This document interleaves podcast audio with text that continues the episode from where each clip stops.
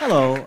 Today I'm going to talk about low-end globalization, and I'm going to talk about it in the context of Hong Kong and especially of China. Now, when most people think of globalization, they think of large corporations with their billions of dollars of advertising. They think of Apple, they think of McDonald's, Coca-Cola, Samsung, and so on. But there's also low-end globalization. And that's what I define as the transnational flow of people and goods involving relatively small amounts of capital and informal, sometimes semi-legal or illegal transactions, often associated with the developing world, but in fact you can find it anywhere. Now, the deals in low-end globalization are often high risk because laws don't fully cover them. They're often done in cash rather than through letters of credit and credit cards and so on. And they involve trust more than contracts.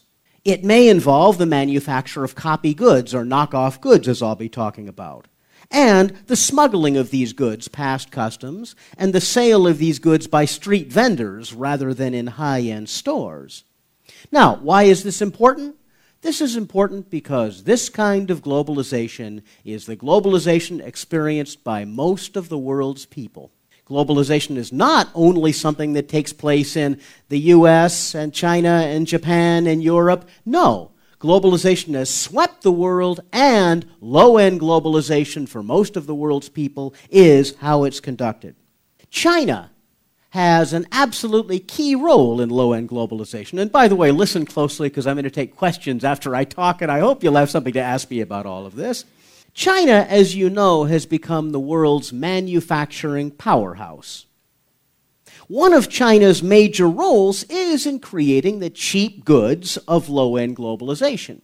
You know, many of you want to think of China as Lenovo, Huawei, the companies that are becoming more famous, but in fact, the major role China plays is in making the goods that people in Africa, in Latin America, in South Asia and Southeast Asia can enjoy, the goods of globalization at a cheap price that people can afford. China manufactures some world-class original goods, but many of the goods are copies and knockoffs.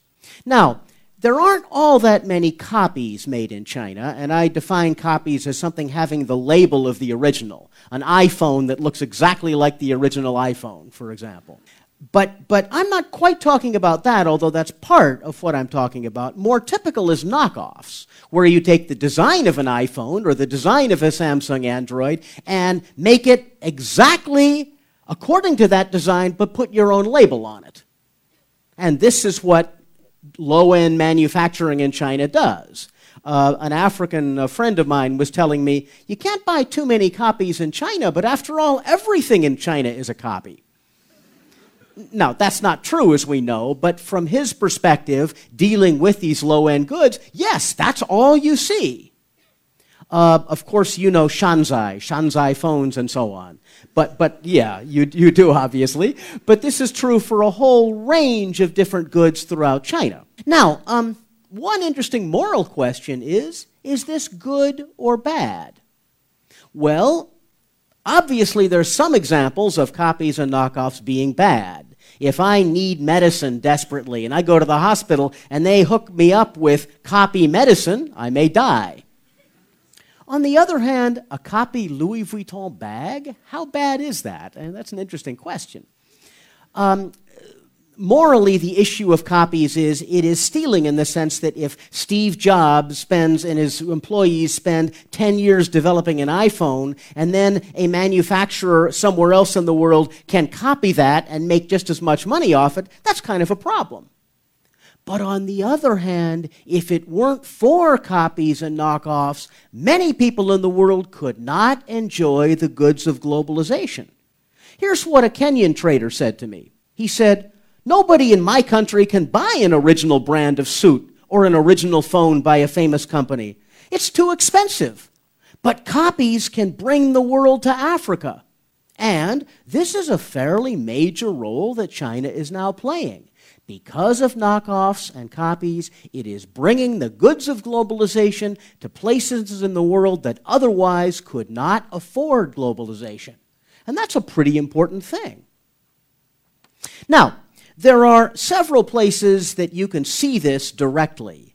And one place, as you know, is Chungking Mansions, rather close to here. You could go there in 10 minutes. It is a major source of low-end globalization in Hong Kong. And you talk to Hong Kongers, and they think of Chungking Mansions as a place to eat curry restaurants and so on. But in fact, if you go to cities like Kampala, to Kolkata, to Karachi, places throughout the globe, and you mention Hong Kong, what people say, as I've heard, is Chungking Mansions. Because that's the place full of opportunity. That's where you can engage in trade of these China goods, buy them, send them back to your home country, and get rich. That's the American dream. That's the China dream played out in Chungking Mansions. That's the major business of Chungking Mansions, wholesale goods sold to developing world traders. Now, if you go to Chungking Mansions, you see a little bit of this on the ground floor. You see much more on the first floor, where you have the wholesale trade in things like mobile phones and computers. It may not look busy because often a wholesale trader might only sell, a few major deals during the week, but if you sell 1,000 computers to 5 different people in a week, that's a lot of money. And this is what you see in Chungking Mansions. Another thing to remember about Chungking Mansions, and this is absolutely key, the one nationality that is strange in Chungking Mansions are Chinese. They don't belong there, which is, they belong there as tourists, but you don't see very many merchants in Chungking Mansions who are Chinese. I was in Chungking Mansions with a prospective graduate student last week, and at a restaurant he said, "I want a Chinese menu." There's no Chinese menu. You can't get that at these kinds of places in Chungking Mansions. What Chungking Mansions is where the South Asians in Hong Kong, the Pakistanis and Indians, many of whom have grown up in Hong Kong, go to make their livings, really, and they're selling to Southeast Asians and Africans. So it is this foreign enclave in the heart of Hong Kong that's a center of low-end globalization. That's what it is, really. And increasingly there are Chinese tourists in the building, mainland Chinese tourists, because the guest houses in the building are quite cheap. Also, they simply want to see what's there.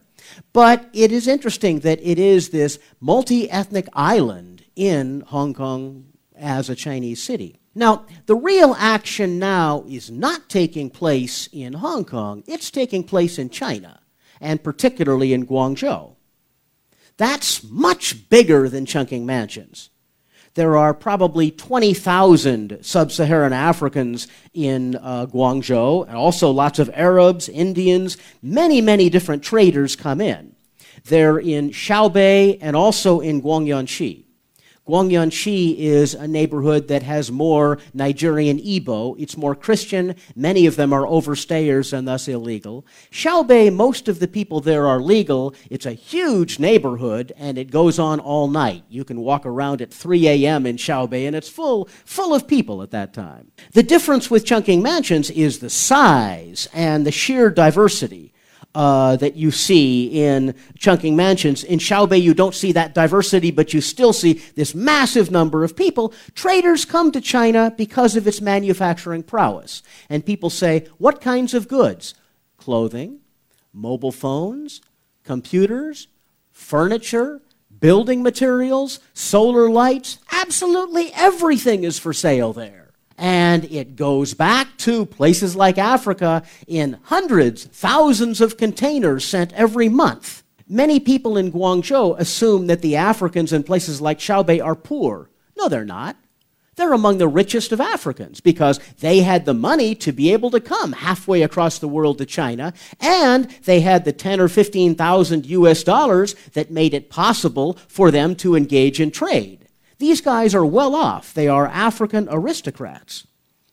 But there are real problems that many have in their life in China, and the biggest problem is language difficulties. In Chungking Mansions, English is the language that people speak. In Guangzhou, no, it's not. And very few Africans speak Putonghua. A few do, but very few. And not too many people in Guangzhou speak English, so there is this ongoing problem. Nonetheless, life relations between Africans and Chinese are pretty good on a day-to-day basis, except in business. And if you talk to these African traders in Guangzhou, almost everybody says, Chinese cheat. That's the reputation of Chinese. Why? Well, there's a number of reasons for this. One is the language barrier. It's hard to work out trade deals when you can't speak one another's language. Another reason is that a number of Chinese manufacturers assume that African traders are coming in for one time only. And in a one-time deal, you can cheat somebody, rather than for the long term. Increasingly, Chinese manufacturers are realizing that African traders will be there a while and you need to build up a long-term relation of trust, but that hasn't happened too much yet. But there's another reason, and that's a cultural misunderstanding. It's very interesting that the Chinese might say, for example, here's a phone, and I can give this to you. This costs $100 US. And the African will say, no, no, no, I want it for 20. Now, the African is assuming that the Chinese is trying to cheat him by making the price, he's assuming the price is way high and he really lowers the price. The Chinese, in turn, does not set a bottom line. The Chinese manufacturer could say, no, my bottom line is $80, no cheaper than that. But because the Chinese manufacturer wants the business, he says, okay, 20. But for $20, what kinds of phone can you make? Garbage. You can make a phone that looks good on the outside, but it hardly works. It breaks after a week. And this is why, according to one Kenyan trader, African garbage dumps are full of Chinese goods. Now, increasingly this is changing, and I think both sides are becoming more sophisticated, but because of this cross-cultural misunderstanding in bargaining, a lot of junk is sent to Africa, and the people who really suffer are the end consumer who buys a phone, maybe with a Nokia label or an Apple label, and finds that after 3 days it breaks. That's a real problem. Hopefully this will end, but this has been happening. Now, another question, aside from low-end globalization, is that of these Africans and Arabs in China. Are they changing China? I think they probably are. Here's a big question for you. In 50 years, will we see a Chinese Barack Obama? That seems a little hard to believe now, but 50 years ago, nobody could have predicted an American Barack Obama. So maybe so. You do have hundreds of little children in Guangzhou now who are half African, half Chinese. And that may be the future. What's China going to become? Right now, you already see a society like Korea that is increasingly multicultural. I think 10% of marriages in Korea are with foreigners. Now, you see a whole same kinds of things beginning to go on in China. What's going to happen? Maybe the traders will eventually leave. If prices in China get higher, if manufacturing no longer is something you can bring to these developing world countries. But maybe they will stay and help create a new multicultural China. We'll see. In any case, the last thing I want to say here is that China enables the goods of globalization, even if copied, to be spread throughout the world. And this may be China's greatest contribution when people write economics textbooks 100 years from now to globalization. This is what China has done in the early 21st century. It's enabled globalization to come to parts of the world that before had never experienced it. And this is a pretty wonderful thing. And I congratulate China for doing this. Thank you. So I can't see anybody, but I hope somebody has some questions. So my question is, what's the role of Chungking Mansions in this kind of transactions? Why those businessmen from Africa just go directly to Guangzhou instead of staying in Hong Kong? Okay, that's an interesting question. That's a very important question. You can get cheaper prices in Guangzhou. Because obviously if you're buying stuff out of Chungking Mansions, it's harder. You've got to get the goods over the border into Hong Kong. But the risk of getting cheated is higher in China than in Hong Kong. In Hong Kong, bluntly put, there is a rule of law. In China, there is, but it's a lot murkier. English is spoken in Hong Kong. It's not spoken in China. Still, I think more and more traders have moved into China. And if you go to Chungking Mansions now, you will see way fewer African traders than you saw 5 years ago. The number is much lesser because people are going into Guangzhou. Guangzhou is getting a lot more sophisticated in that people are able to communicate better and they're becoming much more multicultural. So I think that increasingly is where traders will be going rather than Chungking Mansions. Although, again, as the exchange rate gets worse and worse and worse, as wages get higher and higher in China, maybe all these traders will move to Bangladesh or Vietnam or some other place. We'll see. So hello, my question is why do most people think Chungking Mountain is an unsafe place? The simplest answer is that most Hong Kong Chinese are racist. Very bluntly put, but you could see on the internet in Chinese people writing, oh, those black faces in there, God, those black people, oh no. You know, there is indeed that feeling. Now, Hong Kong has been changing fairly rapidly, so that people, I think, are much less afraid. When I first began doing my research in Chungking Mansions, people warned me, don't do it, you'll get killed in there. But now I see secondary school kids there all the time. And their teacher brings them in, and so these little secondary school kids are coming in saying, excuse me, what do people in your country eat for breakfast? What do they eat for lunch? You know, writing down these answers on a survey form. It's pretty cute to see it. It's neat. So things are changing, and I think people are less afraid of Chungking Mansions. Now, is there more crime in Chungking Mansions than elsewhere? Occasionally crimes happen. You probably read about the rape of that Chinese student last summer, which obviously is a terrible thing. Policemen tell me that the crime in Chungking Mansions is actually no greater than in other buildings of its size. So there's nothing particularly to be afraid of in that building.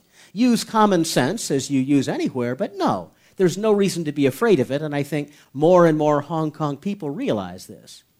It's also true that if you go to places like Chungking Mansions, feel free to talk to people. You know, you can ask anybody you see, where are you from? That's a perfectly good question, and very often people will be happy to talk. Just because they don't look like you doesn't mean they don't want to talk to you. They're often very eager to talk. So I encourage all of you to get out there and talk to the people there, or in Guangzhou too, for that matter. Start these intercultural conversations because they're important. So back to your question. People have been afraid. I think people are becoming less afraid, which is a very good thing because, after all, we're all living in one world. Hi. Hi. Thank you for coming here to share your research. And here is my question, that what can we do with the cultural misunderstanding in the business relationship? I mean, should our government to do something, or our businessmen to develop, to improve themselves to solve this problem, in your opinion? Yeah, that's a good question. I think the biggest reason for misunderstanding is language.